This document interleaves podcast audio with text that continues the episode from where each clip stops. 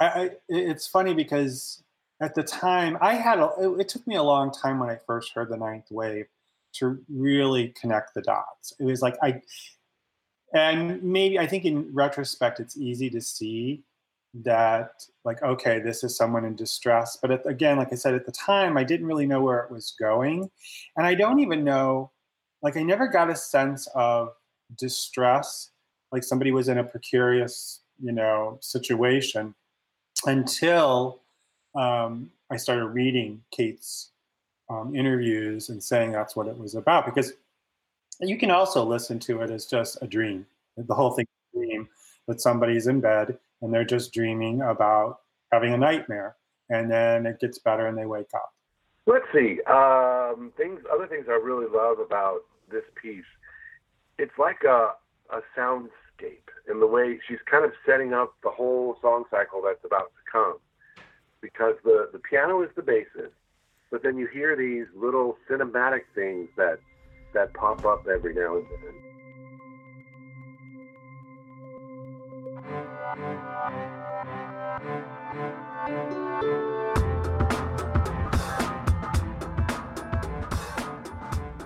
Welcome to Strange Phenomena, the music of Kate Bush.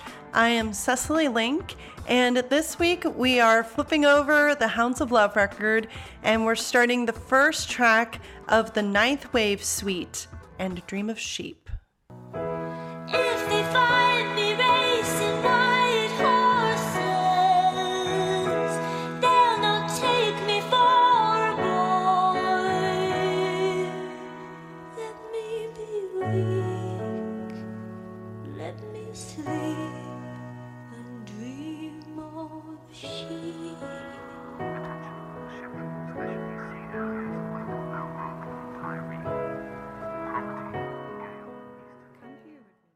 Welcome, everybody, to the first track of the ninth wave portion of the Hounds of Love season. We're going to get to hear from two fans for talking about this song. The first fan we're going to get to hear mostly from is Keith DeWeese, who's been on the show before, and then we'll get some musical insight from Paul Tate, who's also been on the show. But first, here's Keith.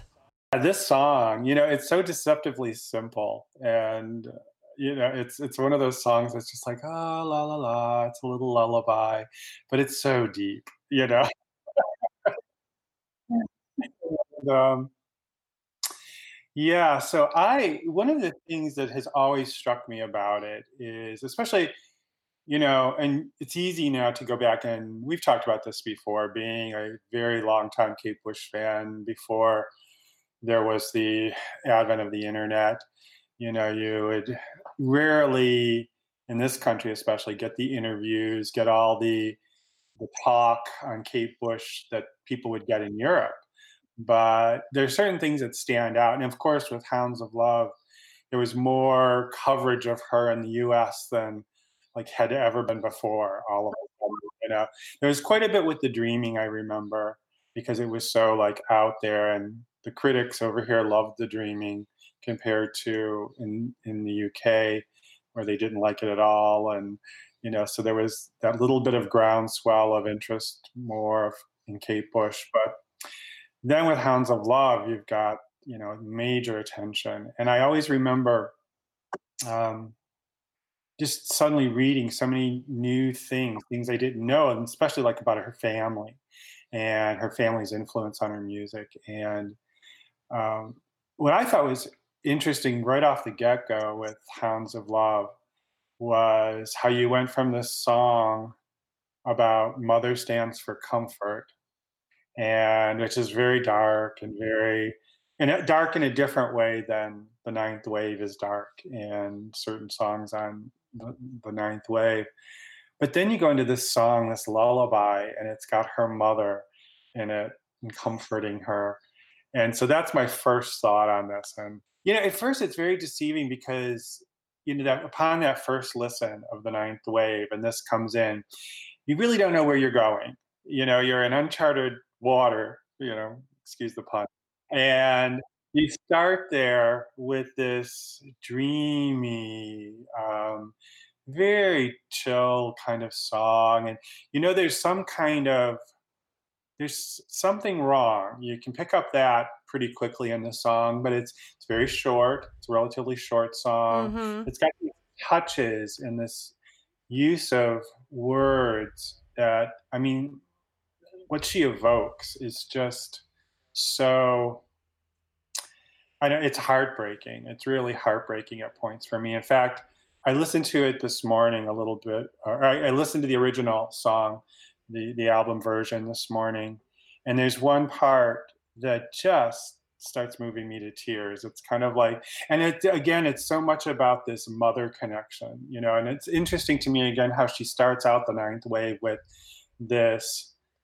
Um, well, her mother is in there on the original, saying, you know, come here to me now, and you know, there's just this kind of situation, that whole sleeping, um, you know, that we so can take back to all of our mothers and, you know, just being comforted at night. And again, I'm sorry, I don't mean, when I was talking about mother stands for comfort, I just thought that was an, like, she ends that side with that song, which again, not a lot to do with this, but that concept of mother Mm. stands for comfort. And then you have this song that starts out the ninth wave with this quite pronounced mother um, and nursery. Let's put let's say that like the nursery. We're in the nursery or we're in the child's bedroom, and there are a number of things in the song that really. Um, and especially back then, I remember because I don't know now if you'd say, "I wish I had my radio," Mm. because we don't use. Wish I had radio. my iPhone. Yeah, there you go. Thank you. Thank you. Totally. Yeah, but back then with the transistor radio, that was such a big deal. That was such a big Mhm. thing for a couple decades there, and certainly at this time. Um, and I think too, there's that. Um, again, she's waking up. I get that impression that okay, now whatever disaster has happened, she's been thrown off the ship. The ship's tipped over. Whatever. However, she got into the water, she's now waking, and there's of course that desire to be pulled to go back to sleep. And as she said many times, you know, in interviews, you can't go back to sleep. You'll drown, and Mhm. if you do that, you'll slip into this um, into a, a drowning state. And I, I think um, what I find interesting about the sheep is that it's kind of like it works in two ways. It's like you use counting sheep, that old thing that maybe your mom taught you to do, um, to go to sleep. And just imagine those woolly sheep jumping over a fence, and you know, eventually you'll go to sleep. And that's what she so wants. She so wants that. But I think there is a certain, like, when you, like, if you go back like a long time ago, sheep were so important to people, especially like in, you know, um, the UK in in Britain with wool and you know just you like making your life you had to have sheep. And you had to have their warmth of their their uh, their wool. And you also had to keep track of them. You know you had to keep sheep were something that if you were a sheep farmer or how, whatever however you made your living in agrarian days in britain sheep were so important and you couldn't just let one go. You had to be the shepherd and holding them. And i think Mhm. of that too like trying to maintain control at the same time. Like sheep is kind of like i've got to keep my sheep all together or i'm going to drown. If i Mhm. if i let one loose then i roll over or, you know, I've, I've lost or something. And i think of that um, so i think that the sheep sheep is a metaphor there. It just works on so many in so many ways um, but again, it, you know what I find, like of course, with so many of Kate's songs, there's just so much depth, and um, you know the idea of well, when she says my favorite line in the song, and I realized at this point it's always been my favorite line, and it goes back to that one. I can't keep my eyes open. I wish I had my radio, and it's interesting how she says it. It's how she delivers that line, which is so often the case with Kate. It's like she can take the most commonplace, everyday like phrase, and it's just the way she says it, the way she sings it. And she kind of what I noticed in the the difference between the album and then the later the live Mhm. version is she really there's this precision in this staccato uh, way that she says it. I can't keep my eyes open. Mm-hmm. Like that is very da, da, da, da. It's just so. It just grabs me and there's something though in the live she doesn't quite do it that way it's a little bit of a like a slurred sort of Legato. you know yes yes thank you Yeah. and um very different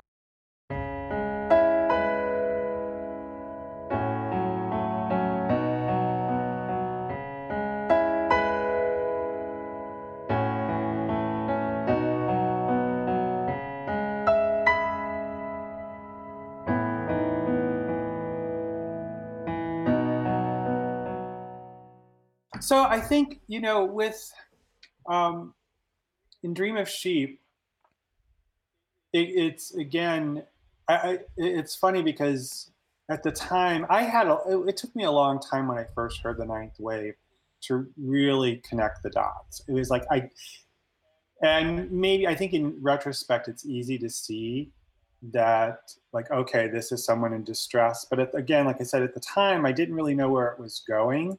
And i don't even know like i never got a sense of distress like somebody was in a precarious you know situation until um, i started reading kate's um, interviews and saying that's what it was about. Because you can also listen to it as just a dream. Mhm. the whole thing a dream that somebody's in bed and they're just dreaming about having a nightmare. And then it gets better and they wake up um, without fixing her in the water um, in reality and physically. Um, so um, I, I definitely did that. And i really felt like okay well obviously this is just a dream because she's she wants to dream of sheep. And so on and i think it's interesting about dreaming of sheep as opposed to using them as a device to go to sleep. Mhm. counting counting them but wanting to dream about them actually. And um, you know she kind of again she mixes things. I kind of i was just in new york with friends as i said and there's all these like boutique cocktails that surround you in different places and they're always muddling things you know like got, gotta muddle these herbs and put it in with vodka and stuff like that. I- Okay, so I, I you know, I, I was around all these cocktails, these boutique cocktails where they were muddling ingredients all the time and herbs, and there was even one place that took sweet sugar peas and smashed them up and put them with bitter pear, and you know, and I sometimes think Kate is, and I use this word, you know, I don't mean it in a negative way or pejorative way, but muddle. I love how she muddles things, Mhm. and she was mashing up concepts so early. And sometimes I always, I wondered, like, did she quite know what she was doing, or did she just that emotional aspect that you know she always talks about just taking it out of her inner being is art and putting it forward. There was no thinking about it, and this is one where it's that kind of that muddling that I love that she does, and where she takes a concept, um, this counting of sheep, and she mixes it with dreaming about them, and you're not quite sure which direction she wants to go, and that's the defi- That's what I think is so great about her, and where you're really left thinking, "Aha, you know." That's you just take from it what you can, and she gives you something to think about the rest of your life. You know, you can always go back to Kate Bush and get something different from it. So, um, oh, one of the other things too that I was thinking, I'm going back to the mother concept in this and having one's mother close by. In the original song, you know, she has the voice of her mother comes in at one point, and there are a couple of interviews that where she talks about her mother. And I don't know if you've read the interview or you know about the one where she talks about how when she was a child and she couldn't sleep, Kate couldn't sleep, she'd go. And this just seems so Kate Bush like. Oh yeah, Sorry. I've actually got that quote right here. You read it. Okay. Yes. Yeah. Yeah, this is actually from the uh, this is from the Kate Bush Club newsletter, issue 21, 1987. An engineer we were working with picked out the line in "And Dream of Sheep" that says "Come here with me now." I asked him why he liked it so much. He said, "I don't know. I just love it. It's so moving and comforting." I don't think he even knew what was being said exactly, but the song is about someone going to sleep in the water where they're alone and frightened, and they want to go to sleep to get away from the situation. But at the same time, it's dangerous to go to sleep in water. You could drown. When I was little and I'd had a bad dream, I'd go into my parents' bedroom round to my mother's side of the bed. She'd be asleep and I wouldn't want to wake her, so I'd stand there and wait for her to sense my presence and wake up. She always did within minutes, and sometimes I'd frighten her, standing there still in the darkness in my nightdress. I'd say, I've had a bad dream, and she'd lift bedclothes and say something like, Come here with me now. It's my mother saying this line in the track, and I briefed her on the ideas behind it before she said it. And I think it's the most mother I think it's the motherly comfort that this engineer picked up on. In fact, he said this was his favorite part of the album. Yeah, that's that's says it all yeah. for me, right? it's just like and it's interesting because there's that Kate and her mother in that situation. There's another situation. I hope I get it right. I don't know if it's if you've got it there, um, where Kate's mother had fainted one day oh, and yeah. had an out of body experience, mm-hmm. and it was it's kind of like a reverse where the her mother Hannah was um, having a a spell of some sort, and when Kate came in to the room and saw her mother on the floor or on no on the bed. I'm sorry, her mother had fainted, but then her father had put her on the bed, if I recall, and was administering to her. And then, as soon as Hannah had heard Kate, she immediately came back into her body and said something to the effect when she woke up that she was really floating around up on the ceiling. And I tied that into this song too. There's this kind of that mother daughter special relationship that she had with Hannah. Mm. And they're different.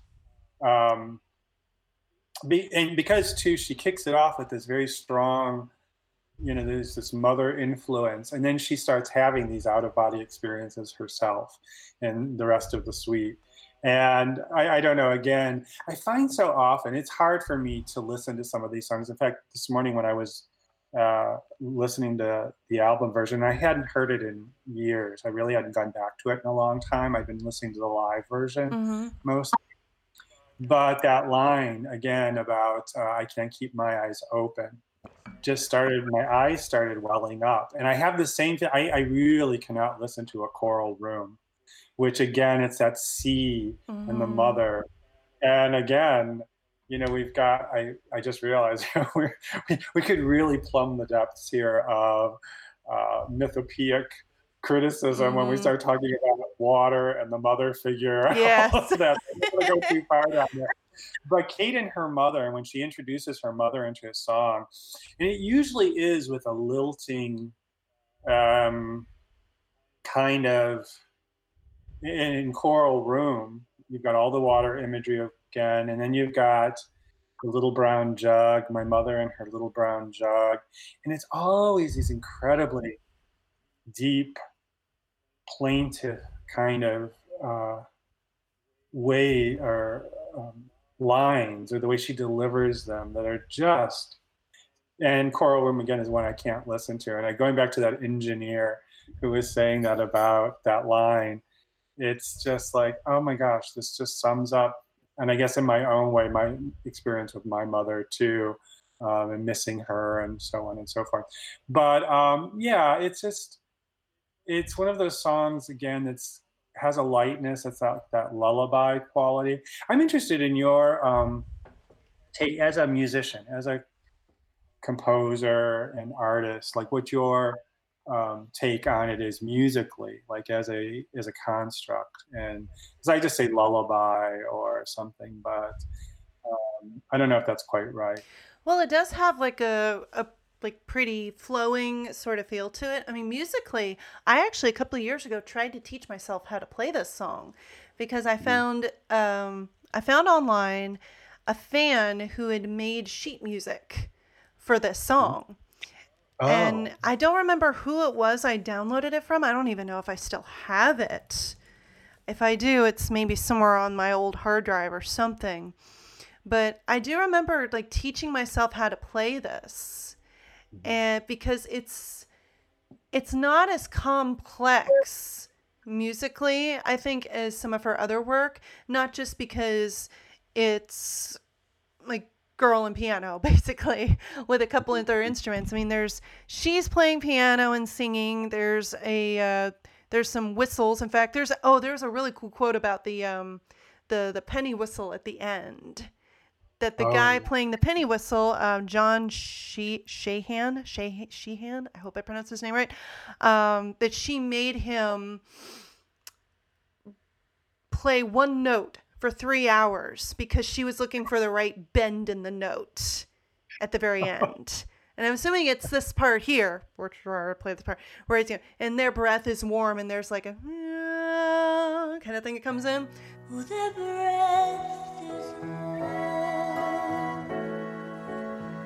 She made him play that note for three hours because she was looking for the right bend in the note.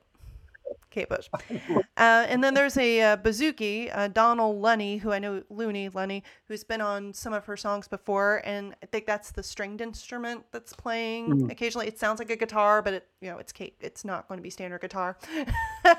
right. no, it's not as complex musically as her other work. It's it's in it's in a nice key. It's C sharp minor with occasionally like for um, and I tune into some friendly voices. It shifts to the major equivalent of C sharp minor, which is E major. It's where C sharp minor has the same sharps as E major. It's just like like the tonic. It's instead C sharp minor. So you get it sounds a little bit sadder versus E major, where it sounds a little bit brighter. A lot of hymns are mm-hmm. actually in E major, maybe mm-hmm. because mm-hmm. it just it sounds so bright with all those four sharps in it. Um, mm-hmm.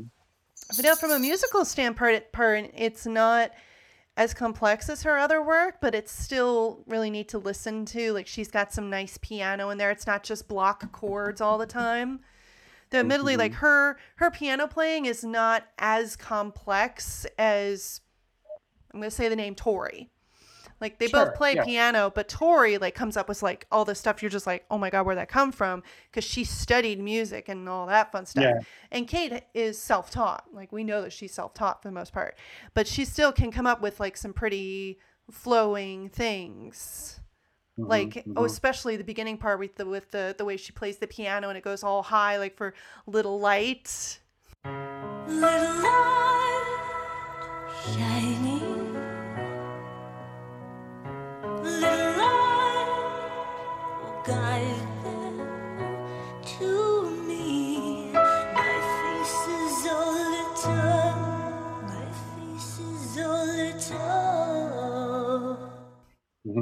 Yes, yes, exactly. Yeah, yeah. Uh, okay, and thank you because despite having studied piano most of my life, I am so uh, uh, theoretically when it comes to theory and everything and knowing what I was actually doing, I'm such a washout. actually, you can see the sheet music because um, I try to remember there. There actually is official sheet music for this song on uh, musicnotes.com, which I've used to get sheet music before, and you can actually like see all four pages of the music. It's it's kind of repetitive with the chord structure. It's not but it's not that way with the melody, if that makes any mm-hmm. sense. You know, I remember that a bit because I remember I bought back in the day when they published the music to Hounds of Love. And I was always one of those people, I'd run out and buy it, but the way I play piano terribly, and like I said, even though I studied it, I just couldn't get it. You know, it's just like, okay, I'm not you know there was just something missing when i played it. And i think also now that i think about it too it's always frustrated me because when they would publish her music back in the day i need to have both treble and bass spelled out for me to play a song. And they would only ever have i think the treble yeah, it was only um, the melody yeah, lines. Yeah, the melody, and you'd have to put in your own. Then they'd give you the chords. And I was like, okay, I'm I'm done. I I can't. I have to see those notes. I can't just. You can't just tell me what it is. I. It's embarrassing, and I shouldn't go on about it. no, but. That's see, that's the, so that's the way you know? I usually play. Like, if I want to play a song, learn to play a song, I look up the guitar chords because I can see it with like the the the lyrics and then having the chords above them, and I know enough to just like do my own thing with it. But I can see where mm-hmm. that would be. That doesn't work for everybody. Exactly. Yeah, and thank you. And I'm glad you put it in the way you did, like going from that brighter to that minor, because that's exactly what I was trying to get at. There's something, and I couldn't describe it the way you do. You and now we're going to get to hear from Paul Tate. You might remember that Paul Tate was last on the show for talking about the Hounds of Love title track episode, and I've been using some of his piano improvs sprinkled throughout some of the songs from the first side. And now we're going to get to hear from Paul again for speaking about And Dream of Sheep. I was especially excited to talk about a ninth wave song with him because, as mentioned in the title track episode, he did a whole paper all about the ninth wave.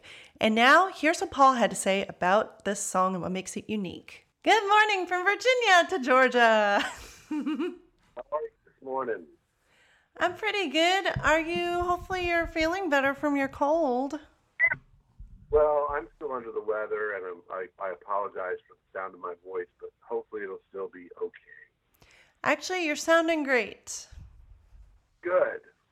So let's see. In Dream of Sheep, you said you had some thoughts on this, especially with the music, and I'm excited to talk about the music part with you, as always, because I love the music on this song.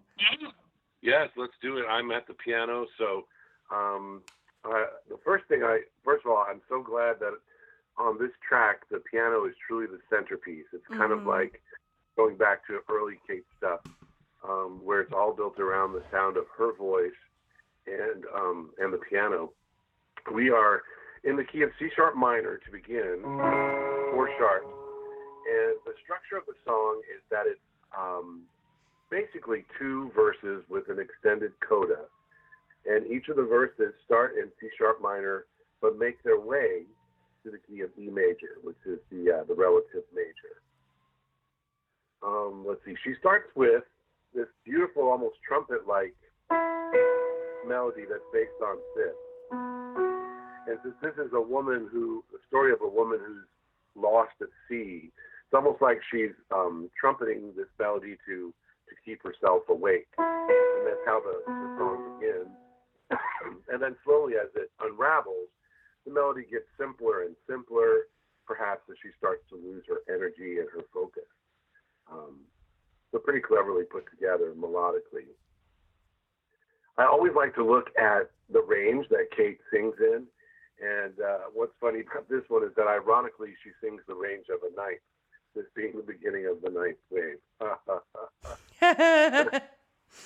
I'm sure it was just a happy coincidence.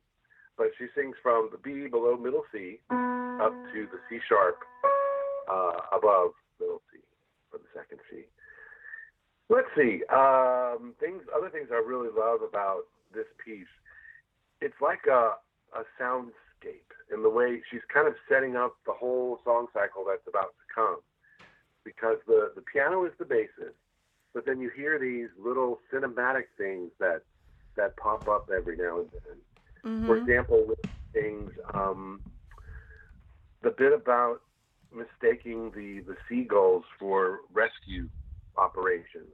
You hear the bird, the sound of birds, and then uh, when she sings about you'll hear some men talking, kind of ran, random, random men, almost space talking in the background, and that's a foreshadowing of Hel- Hello Earth from later in the cycle. Mm-hmm. Very cool, very cool stuff. And then apparently that that voice we hear that a woman saying, "Come here with me now," is Kate's own mother. I read yep. that online. That's that's pretty cool. Then other other little musical notes the uh, you'll also hear the sound of a bouzouki, which is a lovely acoustic instrument, and and some whistles that Kate apparently did some overdubs in Dublin after the project was done, and they're just sprinkled throughout. You really have to listen for the bouzouki because it it's very light and it just sneaks in here and there like a little sprinkling of, of sugar to make it extra pretty. And then the whistles are so great at the end. Um, have you noticed those before when she's talking about the sheep and it, it just sounds like these whistles are, are almost calling the sheep. Oh, I hadn't even thought of that, but I did notice the um, the sound of that whistle at the end, which is a uh, penny whistle, I believe. Very haunting. I think it's um, probably overdubbed and played by John himself. Um, and they they move in these beautiful thirds and seconds, and they have these little crunchies that um, really tend to make them unique sounding. And uh, as Kate's voice gets lower and lower, and the track gets slower and slower, the whistles are kind of lulling her to sleep, which is probably the last place this woman wants to go. And yet, it's inevitable because that's that's where we're headed for the cycle.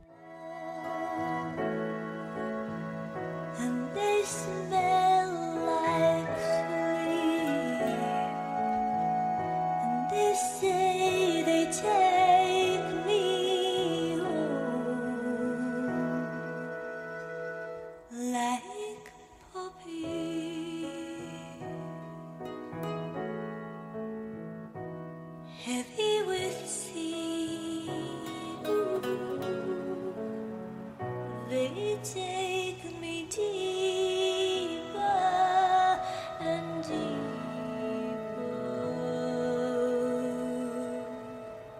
And it's almost got the what I think is interesting about the music in this is it's kind of like a uh, it almost sounds like a lullaby.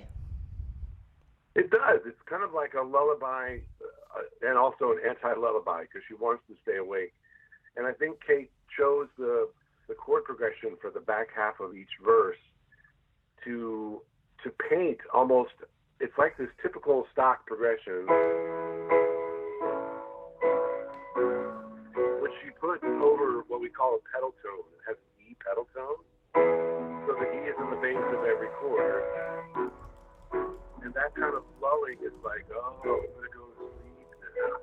Um, and I think that's how she she creates that sound. And then she pokes fun even in the saying, um, I would tune into some friendly voices talking about stupid things, you know, like the songs we hear on the radio.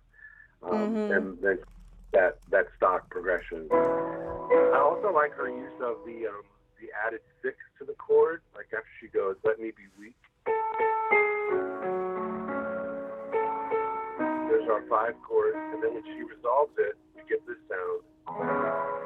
And it's got that added six. It's kind of in America we asso- associate with that that music with the sound of songs written just after the turn of the century. They have that glassy, um, relaxing kind of a sound. So it's pretty clever of her to do that on the word um, at the end of that that that line. Also, uh, the way she extends the melody at the end, and she sings essentially the same phrase over and over again, again over the pedal tone. Extends downward as if she's falling down or, or going to sleep. Then she runs out of energy, uh, and she says, like Poppy, we get that added six again. And then she changes the pedal tone to C sharp,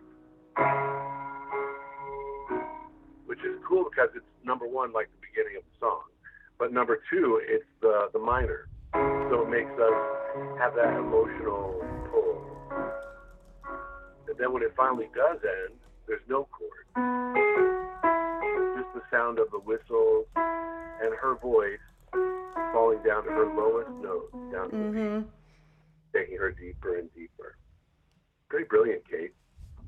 I know. She just she paints this really cool images with with with these the way she moves her chords around. It's just oh my god, it's so beautiful. Very, very beautiful. I think my favorite moment in the song is uh, is in the second verse when it says, "I'll wake up to any sound of engines," and this huge rush because it's such a simple piano piece, and all of a sudden there's this sharp minor crash, um, and your subwoofer rumbles, and um, it's brilliant, and it's a wonderful foreshadowing of what's to come with waking the witch and, and all the, the jig of life, all the exciting stuff that's in the song cycle. I'll wake up to any sound of.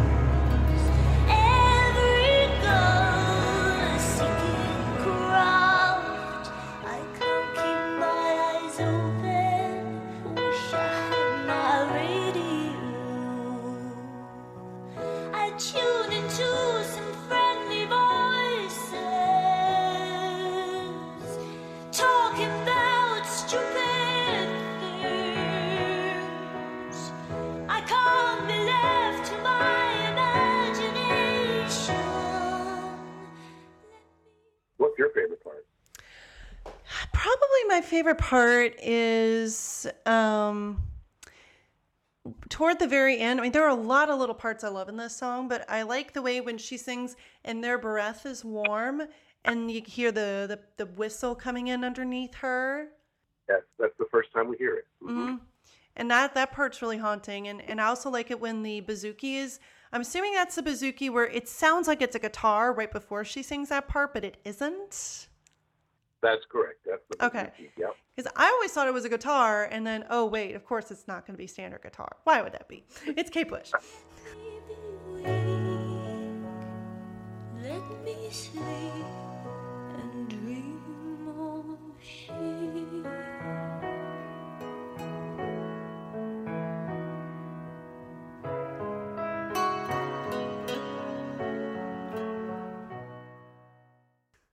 Um, but I I really like those little touches, and I like the beginning with the little light shining. I like how she makes her voice go up there, and it's I don't know. When I first listened to this song, I remember really connecting with this in college because that's when I first kind of got into Hounds of Love.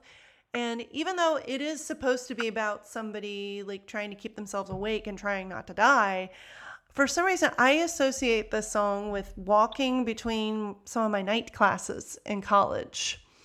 And I would listen to this and it just felt so soothing to me. And so when I hear this song, I'm thinking back to like like me trying to calm myself from the turmoil of college life a little bit. Yeah, I can see that. It's I think it's so beautiful because it is so simple and that she left all this space for for things to breathe. And that way when you hear the bouzouki come in, it's like, oh, what what was that? Because it disappears just as quickly as it's there. Um, or when you hear the, the the little sprinkle of men's voices or the little seagulls, it's all the the things that it, it's helping to paint her story and yet she doesn't make a big deal or belabor any of them. They just they appear, they go away, and then the focus once again is on that gorgeous melody and, and beautiful vocal that she she did for this song. I, I understand that when she redid it for Before the Dawn, she pitched it down, I guess, a little bit to make it easier for her to sing. Yep. Um, but I would have loved to have seen that because I, I heard she filmed the whole thing in a tank of water or something. Amazing. Yeah, she actually filmed herself um, in a tank of water singing this live.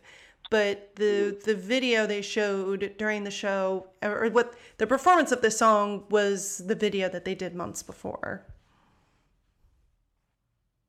and that's that's a really cool way to kick off that part of the concert. I so wish I could have been there. Um, I would say one more thing just about um, the covers, because since we're both fans of Tori Amos, she apparently sang this on a couple of and did a beautiful job. I saw uh, at least one of them on the YouTube, and Tori um, did a very faithful, beautiful job in her performance of this one. Yeah, hers. Um, it was actually sounded like it was pitched up half a step. Ah, I didn't check the key. That wouldn't surprise me. Tori um, is probably a slightly higher voice than Kate. I think she does. I mean, she's but Yeah.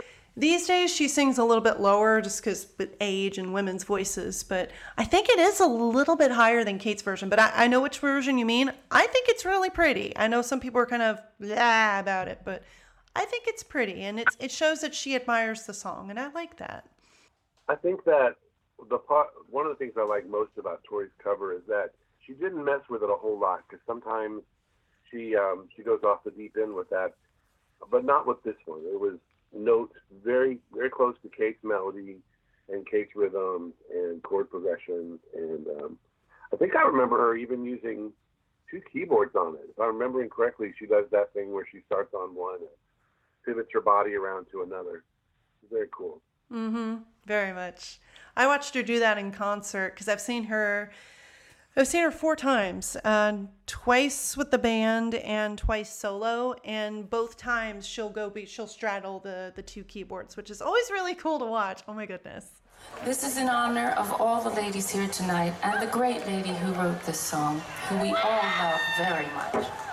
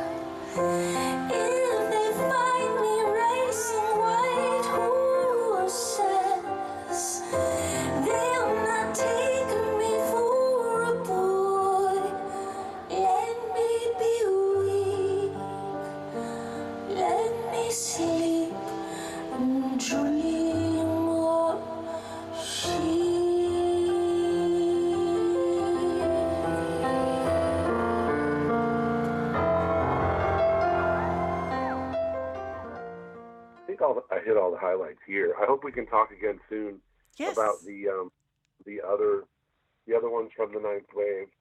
All right. Well, I hope you have a good rest of the day, and I hope you feel better. And thank you so much for for being on the show. um, absolutely, Cecily. Well, we'll talk again soon. Indeed. All right. Have a good day. Bye. Okay, bye bye.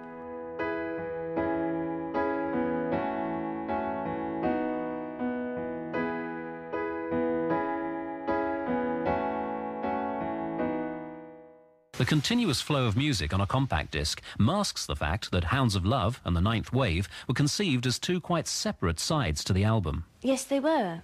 I started off writing, um, I think, Running Up That Hill, Hounds of Love, and then I think probably uh, Dream of Sheep. And once I wrote that, that was it. That was the beginning of what then became the concept. And really, for me, from the beginning, the Ninth Wave was a film. That's how I thought of it. It's the idea of, of this person being in the water. How they've got there, we don't know, but the idea is that they've been on a ship and they've been washed over the side, so they're alone in this water. Now, I find that horrific imagery. The thought of being completely alone in all this water, and uh, they've got a life jacket on with a little light so that if anyone should be travelling at night, they'll see the light and know they're there. And they're absolutely terrified, and they're completely alone at the mercy of their imagination, which again I personally find such a terrifying thing. The power of one's own imagination being let loose on something like that.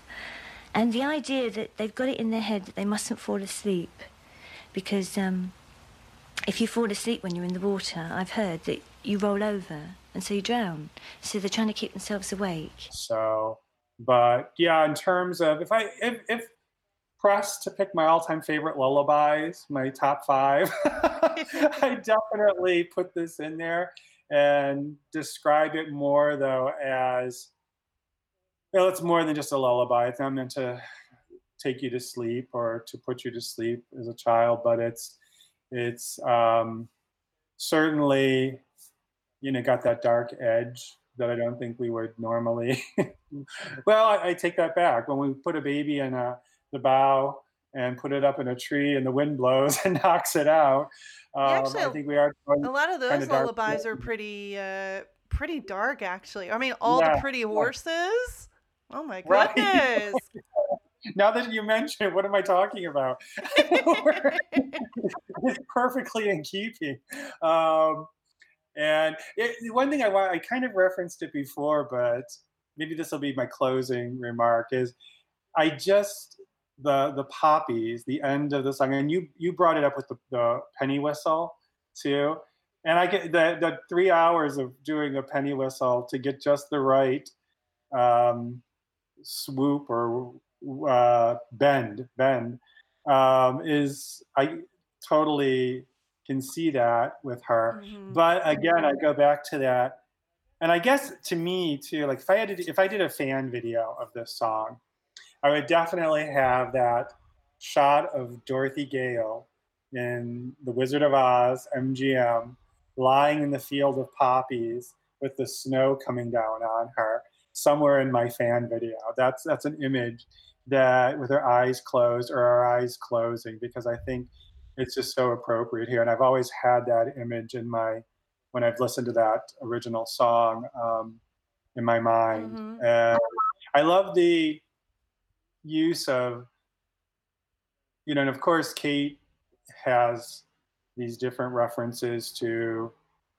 maybe drugs at different point or um, and again the poppy with its you know it's it's of course very real um, use uh, or components of um, you know the opium and the reference to opium but just being such a lovely flower and being such a, a flower that is so pregnant with meaning going back to wars and um, I just find it's a very it's a fascinating and lovely um, way to end the song is to bring in that that flower Mhm. and people to sleep and you for for all of us I think a lot of us kids growing up when we would watch The Wizard of Oz we'd say why are poppies putting Dorothy to sleep Mhm. you know, never explained but um, to a certain generation it would have been you know just obvious and Yeah. to Kate it's very obvious and it was just perfect there so Well, um, poppies are actually one of my favorite flowers because I love how bright they Mhm. are. yes But I do understand that there's a lot of, I know there's a lot of symbolism with it. I mean, like with Yeah, yeah. there's opium, and of course, um, people wearing wearing poppies in honor of uh, World War One in Europe. Yeah. Mhm, because mhm. it's associated. You know, in Exactly. Flanders fields, the poppies grow. Right, right, exactly. That's that's what I was thinking. Yeah, and um, yeah, it's it's very it's one of those things too where Kate can take something, you know, just so bright. I never get the and, and this kind of ties in here a little bit. Like I never get the impression that Kate's an intellectual, like never. But she's so intelligent and she's so timeless and she's Mhm. so she knows her poetic conceit. So maybe that was growing up with her brothers and in the house, this very, you know, this house where literature and music and all these things were so appreciated and film. Mhm. And I wouldn't be surprised there if, you know, maybe one day she writes about this song and says, "Oh yeah, I remember, remember that scene in The Wizard of Oz where Dorothy goes to sleep and the poppies." You know, I've never read that. I don't know if she's ever said anything along those lines, but again, it's kind of what I latch onto, and wouldn't be surprised with her her interest in film and classic films that that might have had something there, but definitely poetry the hmm poetic copies and poetry and so on. She would just know that. Um, I think it's just so interesting. I, and that's the thing. Kate's a person to me who just knows these things because she just grew up around them. Yeah. It's not she had to study them or you know went off and got a literature degree like I did to, to have to understand these things. You know, had to have somebody teach them to me. Um, but uh, yeah, it's just uh, very heartfelt. And I think that says it. The heartfelt, and it's just there. It's it's coming out of her heart at Mhm. the end. Um, I mean, yeah, Yeah, her po- her sense of poetic, her sense of poetry is, I think, beautiful in this song, especially Oh, yeah, the way it yeah. begins. Little light shining, little light will guide them Mhm. to me. Makes me think of Mhm. the life jacket, and you usually a lot of those life jackets have like a little. As soon as you hit the water, that the it Mhm. activates the light, so that it activates a little light, so that other ships and airplanes can find you. Yes, yes, exactly. And you know that was an. In- thank you for bringing that up because back when I first heard this song, I actually thought when I heard it because I didn't know about that. I didn't know there were these lights on life jackets. I knew what life jackets were. I'd worn them, but they never had lights. on Yeah. them. Not on the lakes that I was Mhm. swimming in or anything. And I thought it was like little light, little light, like from her perspective, if a light was shining down on her, maybe a searchlight, That's what I thought look- too. yeah, it would look little. Mhm. And um, so that was where, and then to find like, oh, it's a light on a life jacket. Mhm. Got it. Okay. Fill in that little, Little like, hole. okay. yeah, little hole there, rearrange my thinking. Um, it's becoming clearer now. But no, it is. It's such a poetic. Um, there's so many Little poetic lovely things, little- yeah. Yeah, I mean, there are even some lines in here. I'm looking at the lyrics where, like, I didn't know what she was singing. I had a lot of misheard. I get a lot of misheard lyrics with Kate, and I know a Oh, lot of it's just sometimes the way she says things, and also my own hearing problem. I only hear forty percent in my left ear, so I do the best I can. Ah, But like Mhm. um the part when after she says let me be weak, let me sleep and dream of sheep and then there's a little piano interlude and then she says oh I'll wake up. I had no Hmm. idea she was saying to any sound of engines. I have no idea what had I can't remember what I thought she was saying there. I thought it was actually the first part was oh I'll be I'll be gone to any sound of en it or something like that. I think I might I can see that. Yeah, yeah. and then like I mean, Ever, I thought it was everyone a seeking craft. I didn't realize it was every gull a seeking craft. I see. Yes, and I, I can totally understand because when you do listen to her, I mean, definitely she's somebody you have to read um, at a certain point. Like you have to read those lyric sheets, and thank goodness she put them out, and it wasn't like a Cocteau Twins song. oh God, yeah. You're like, are you even singing in English, ma'am? peanut butter, peanut butter. That's the things you could make up to a, a Cocteau Twin song. And I used to do that a lot too with Kate. There's still, it's so funny that we're talking about misheard Kate Bush lyrics because for some reason, even though I've me- read the lyrics so many times to the song Ariel, I still, when she sings it and I don't have the lyrics in front of me, I don't know what she's singing. Like there's something in there about maybe it's a line about the wine will run or I, I don't know what it is, but she says something in there and I I keep thinking like Keith, you should know by now. You should keep it in your mind because this is one of your all-time favorite Kate Bush songs, and you're really, you know, you should know what she's singing there. But I just can't hear it for some reason when she sings it. And then I read the lyrics and I go, oh yeah, of course. It makes so much sense. I can totally hear it now. But yeah, I, I have the same and sometimes that's the beauty too of it is you can listen to it and get your hear it the way you want to hear it or hear your own version of it.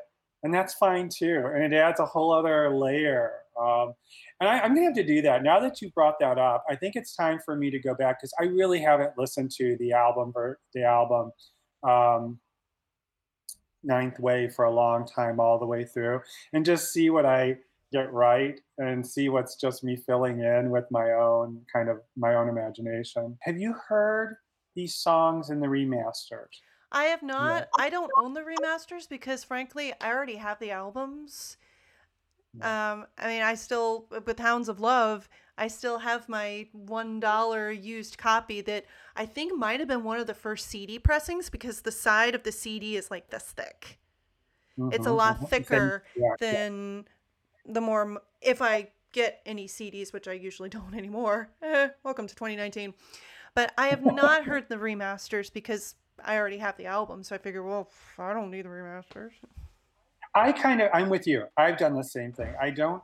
Well, I, I take that back. I did do have what remasters I could get from Apple um, on iTunes, which is not a lot. I mean, it's it's and at a certain point, I realized like, why do I? Why am I doing this? And I don't fault her um, for putting them out and doing that, and what so many fans have wanted, and so and she felt she needed to do. But I just don't feel like I need to. And even today, this morning, um, I was listening, like I said, and I didn't even listen to um, "And Dream of Sheep" on, you know, through a, computer, like through a, an MP3 or go to the album. I just listen to the YouTube YouTube on my good headphones that I have, my Bose headphones, and I I guess I don't, I haven't yet found. I'm not an audiophile, and I have somewhat of a hearing loss too in one of my ears, and so I just feel I felt a little bit like I'm, I'm I, the beauty's there. I don't know what more I can get out of it in a way, which might sound a bit like a luddite. I don't know, but I hope that doesn't sound too awful. But um, it just it's the beauty's there and I hear it and I hear it however I need to hear it. And it's kind of like I have a lot of birds in the backyard and they the way they sing and one of the great joys I have is just putting on um, a sky of honey and having the windows open and letting everything just blend together um, as they will and whether I get the lyrics right or not is you know how it goes down but um, yeah, I think this is going to be an, an, exercise I'm going to do is just re-listen to a lot of Kate and not read the lyrics or overthink it and so on.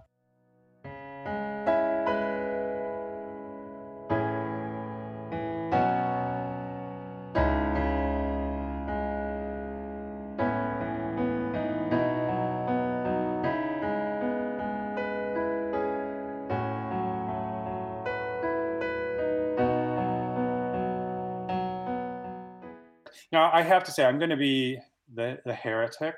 Oh. yeah, we've talked before. Like, I, I saw the show mm-hmm. live. And I was going to poke you about that because you actually went okay. to see it and I yes. didn't get to, but. well, hopefully there'll be another I hope so.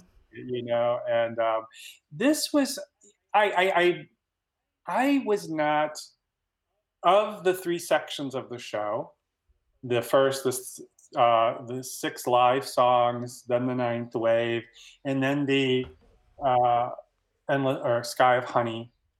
This the ninth wave was my least favorite part, and yeah, I felt I loved it, but I felt as if like over so many years, for so long, I had been imagining this and thinking about it and reading her views on it. That when I finally saw it it just and I remember people saying there were some negative comments made at the time in the press and stuff by certain critics. It was not, of course, prevailing, but some people said, "Oh, there was some amdram in there," and I kind of felt like the ninth wave was a bit of amdram, and you know, it was just a little too um, literal, literal of an interpretation, even though it was highly um, you know, highly uh, dreamlike and so on. It was still quite literal to me, a little too literal. Mm-hmm. Um, and when she was singing this song,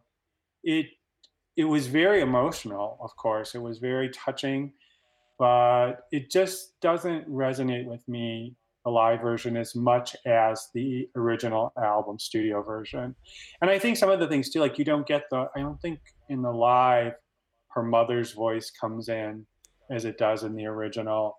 Um, there are other things that come in though that you don't have in the original, like the the the chat, the teeth chattering, the cold. Mm-hmm. You know, you really get that level of okay, we're not in the studio really here. Um, you know, we don't have all these voices coming in and different things like that.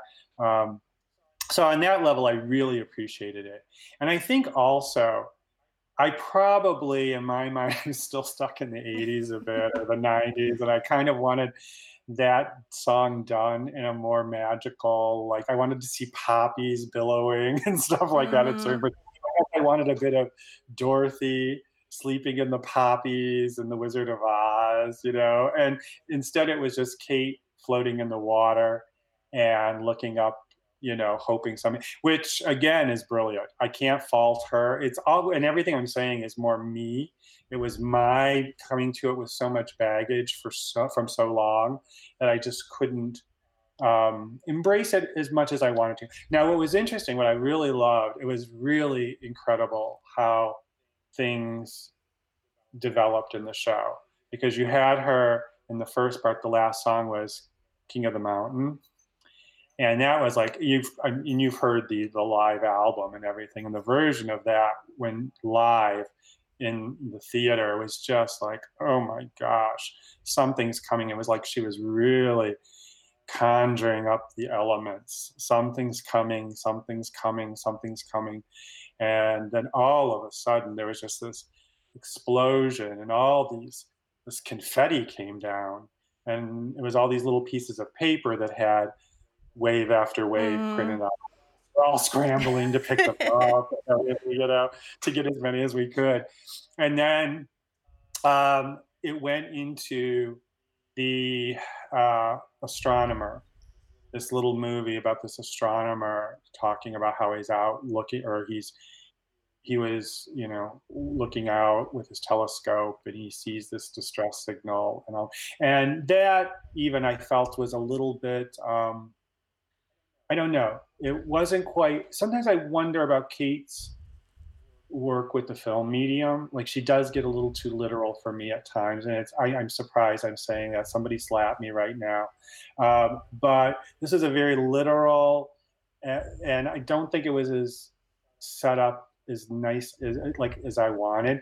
Again still beautiful though. Mhm. I, I you can't deny that. And um I think did I get anything more out of the song seeing it live? No, not really. Um, great to see, and I, I think one of the unfortunate things too is that was one of those songs or parts of the show where there had been some leaking going on before the show and reading articles about how she filmed that and Mhm. everything. So it was a little bit like, okay, I think I've been there and I already know something. And if I hadn't known, that might have been a real, might have made quite a bit of a difference. But still, I can't complain. I mean, I, I, I, I think I'm still, even just talking to you, still trying to work it out, especially after a couple of years. Um, and, you know, with some distance. But listening back to that original song, it's just like oh my gosh that the youth and the youth coming out of it and it's very interesting too i think to see to take the ninth wave and you're projecting more of a young person Mhm. initially and then later in the live show it's a mature woman Mhm. adds this whole other dynamic to it like oh my gosh how how we handle things as children and or not children but youths and then how we handle them when we're older. And the beauty what i think is so extraordinary about the song is it works at any age. So what do you think in terms of the live? Okay, Like, so the live differences and so Well, on the live version I notice is in a different key. I haven't been able to figure out which key yet, but it's definitely a little bit lower. But obviously, like, like what's that? it's Kate key that man that un, I love that. It's like it's a key none of us. It, it might only exist with Kate. It could Bush. be, I'm you know, sorry. it's a key Kate Bush. Um, but, but Yeah. actually, a lot of um, quite a bit of those songs from the live show before the dawn were transposed. I noticed, mhm. uh, like running up that hill was originally in C minor, but Mm-hmm. the live version I picked it out of because I listened to it. I'm going, okay, this sounds a little bit deeper, but obviously because her Wow. voice has changed. It's been 30 plus years since that song was recorded, and it's in B minor, so it's down a whole step. Mhm. Um, in this one, I, I don't know. I haven't been able to figure out which key it's in, but it's definitely a little bit lower. Not that it goes really that high. It's not. It's not one of her like really showy songs. Sure, sure. I like the live version. Um, it's not one I listen to all the time. I do like that you hear more of the chatter, and I know that's because of how that video was recorded. That it was her going, "Okay, I'm playing this character who's floating in really cold water. Can you mic me up so that I can sing this in a cold tank?" And nearly getting hypothermia while doing it because she's Kate Bush. Yes. She has to be literal. Um, but between the original version and the live version, I mean, the live version, it's her actually singing live, which is nice. Yeah. Even though at the time, like I, I, as I understand it, it was just a video they showed. It wasn't her actually singing. Okay, so Oh, I'm sorry. Yes, it was. And I'll, let me. So it was basically there was this kind of. And I'll- if I'm remembering correctly, you saw this. Really looked like a maelstrom on the screen, and it was like this all this spinning of clouds, and basically like a typhoon gathering. And then you went to the astronomer, the him calling into the like authorities saying i've seen there's there's somebody out there. You've got to save them and all of that. And he was you know very him. And then it went off into kate um the little i think and i think it went kind of like you just saw there was this beeping and this sound for quite a while, like um, almost like a heartbeat, Mm-hmm. and then the camera or the the image, and you just saw the light first, and then slowly you could see her and the way it opened up and floating in the, the blackness. And there might have been a few things going. It, you're so focused on that, of course, and then you're so surprised when you see everything that's come on the stage that you, you know, that's the power of stagecraft that it just distracts you for a bit. That was about it. That was really it. And I think that again too, I like that way when I think about it now, the simplicity. And when you think about the simplicity of where she goes from that song, when you go through the whole ninth wave on the album, and you know, it just gets so much more complex and crazy. And to your point, I like you used a term a bit ago. Um, it wasn't theatrical. You said something about when she goes way up. It was something to do with the, I think the, the high pitch, Oh. like when she's singing at the higher key or Mhm. something. You I did. I can't remember the word. I'm like, dang it. Right, right. You can go back and re-listen to this. yes, I probably will. I'll have to for editing. but um, for the most part, I remember thinking like, oh, again, it was very. I think it was a very, um, very good way to start the the ninth wave on stage, which is simple and keep it a little bit um, secret. But she, she did remove those certain elements that I think um, really, for me, make the song so poignant hmm um, on the album on the Hounds of on Hounds of Love, um, and you know I, I think at the end though she did an incredible job. It was like just the right way to do it. Of course, it's the only way to do it because it's Kate Bush's way to do it, Mhm. and you just take that and you accept it and um, go with that.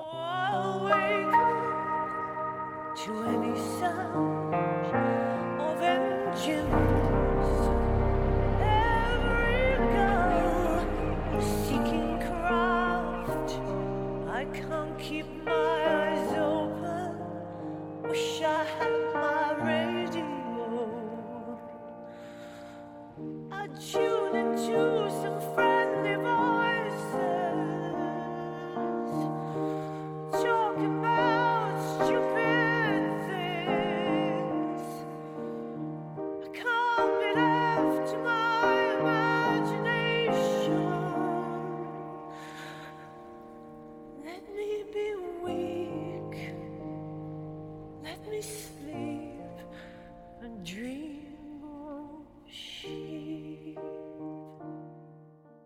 What I like about talking to you with you, Cecily, is you always make me go back to that. Aw. and you make me we do a little bit of overthinking when we get on but then i mean we, you know we're doing our research and we're remembering and we're going back but then i get to a point where it's like i don't know why i do that because i and it's really you know i do it for this but it's that emotional and with this song it is the emotional and that's all it needs to be it's like don't overthink it and just take your images now again maybe that's what i'll end on here is having so many years of that and when i saw it live on stage it was just not where i was just not that's where i would i do wish sometimes she would put out the dvd of you know the show Mhm. I I think if I could watch it a couple more times, and the whole the whole suite, not just that one particular song, because you can see the video, but you don't see it in the context. And I think there were some things you could definitely see things moving, and like there was a lot on the stage throughout different parts of the show. They did the. this is one of I think Kate's.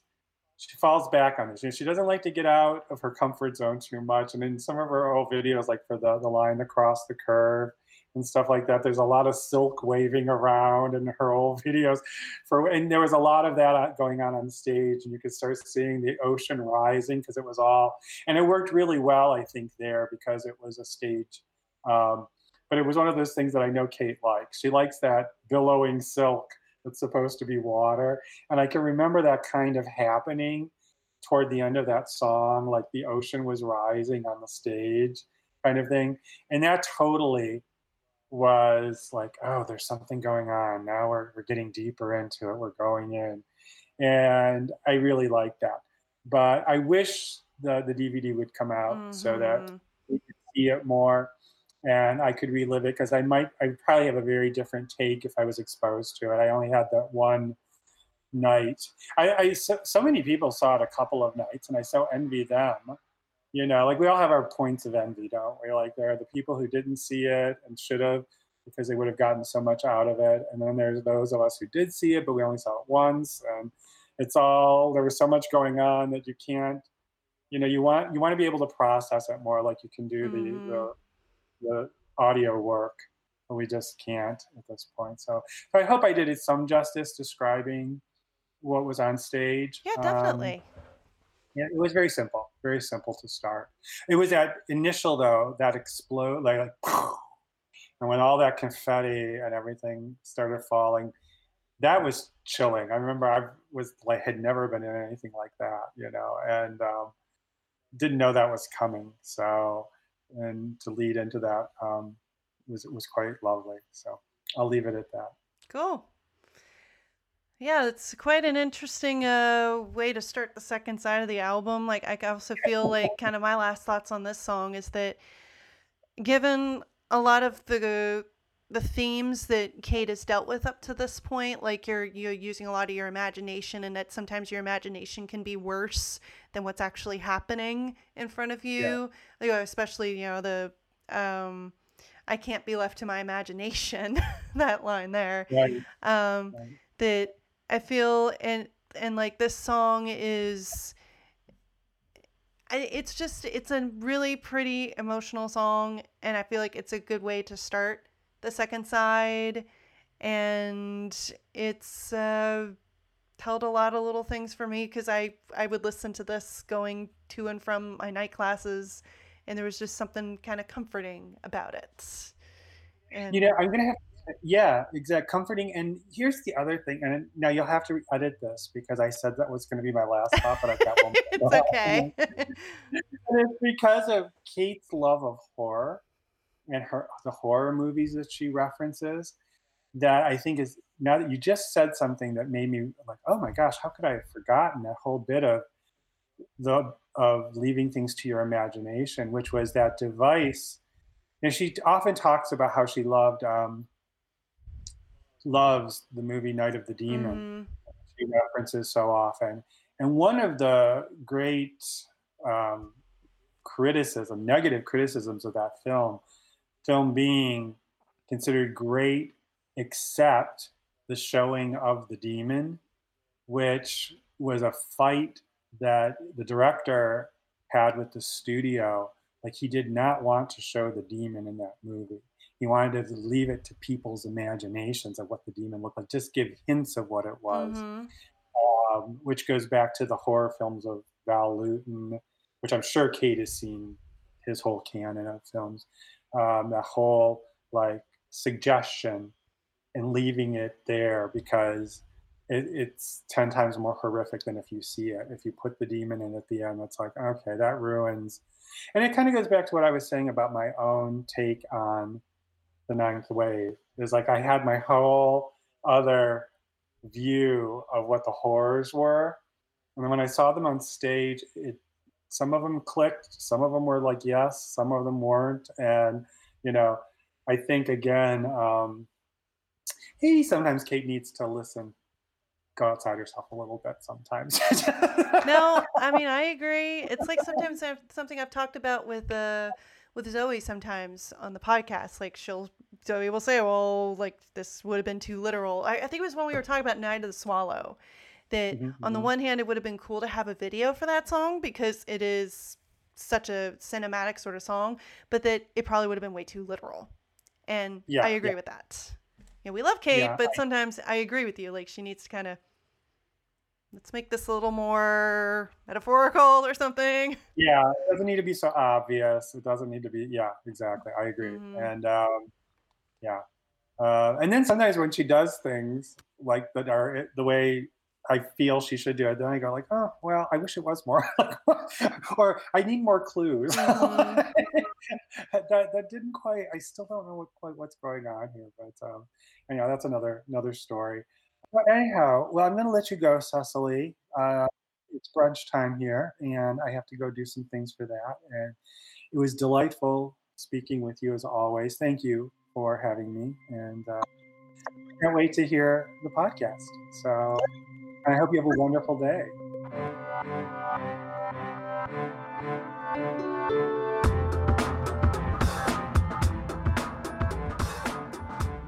Thank you so much for listening to this week's episode of Strange Phenomena, the music of Kate Bush.